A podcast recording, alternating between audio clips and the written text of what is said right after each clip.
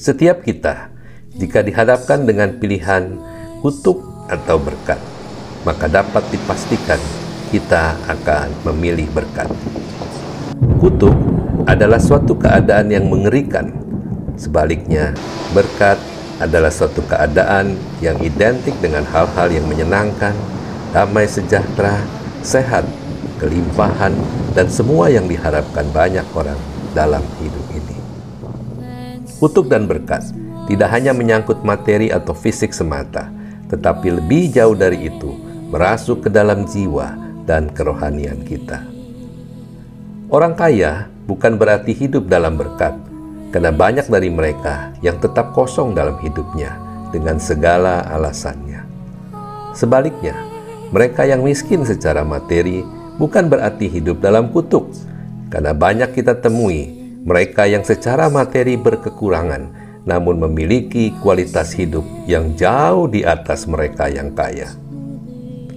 Di masa pandemi saat ini, begitu banyak orang mungkin termasuk kita tanpa sadar mengutuki dirinya sendiri melalui perkataan seperti sekarang aku susah, aku kena PHK, usahaku bangkrut, aku nggak punya uang, miskin, dan seterusnya dan seterusnya.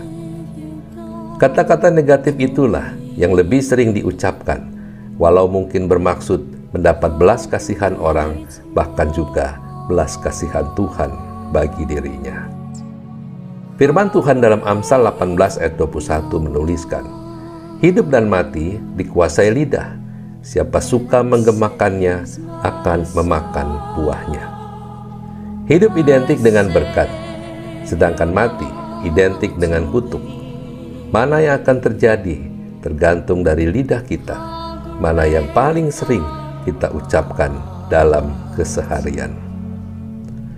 Manusia memiliki kecenderungan melihat yang negatif lebih dulu dibanding yang positif dalam setiap keadaan.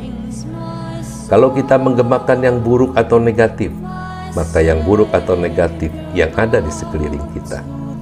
Sebaliknya, kalau kita menggemakan yang baik atau positif, maka yang baik atau positif pula yang akan terjadi dalam kehidupan kita. Jangan ikat tangan Tuhan dengan perkataan kita sehingga Tuhan tidak dapat memberkati kita karena Tuhan tidak dapat melanggar firman-Nya sendiri. Bukannya Tuhan tidak mau atau tidak mampu menolong kita, tetapi kita yang membelenggu Tuhan, memberkati kita melalui perkataan kita sendiri.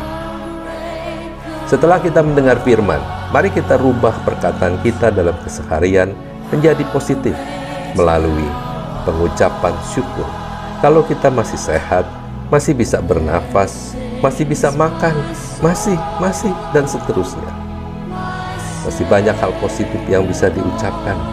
Pada saat kita ucapkan, itu akan membangun pengharapan di dalam kehidupan kita. Saudara, mulai sekarang mari kita rubah atmosfer hidup kita melalui perkataan yang positif, walaupun kenyataannya hal itu belum terjadi. Katakan yang baik untuk kehidupan dan diri kita sebagai doa kita kepada Tuhan dan nantikan dengan penuh pengharapan maka hal yang baik itu akan terjadi dalam kehidupan kita. Amén.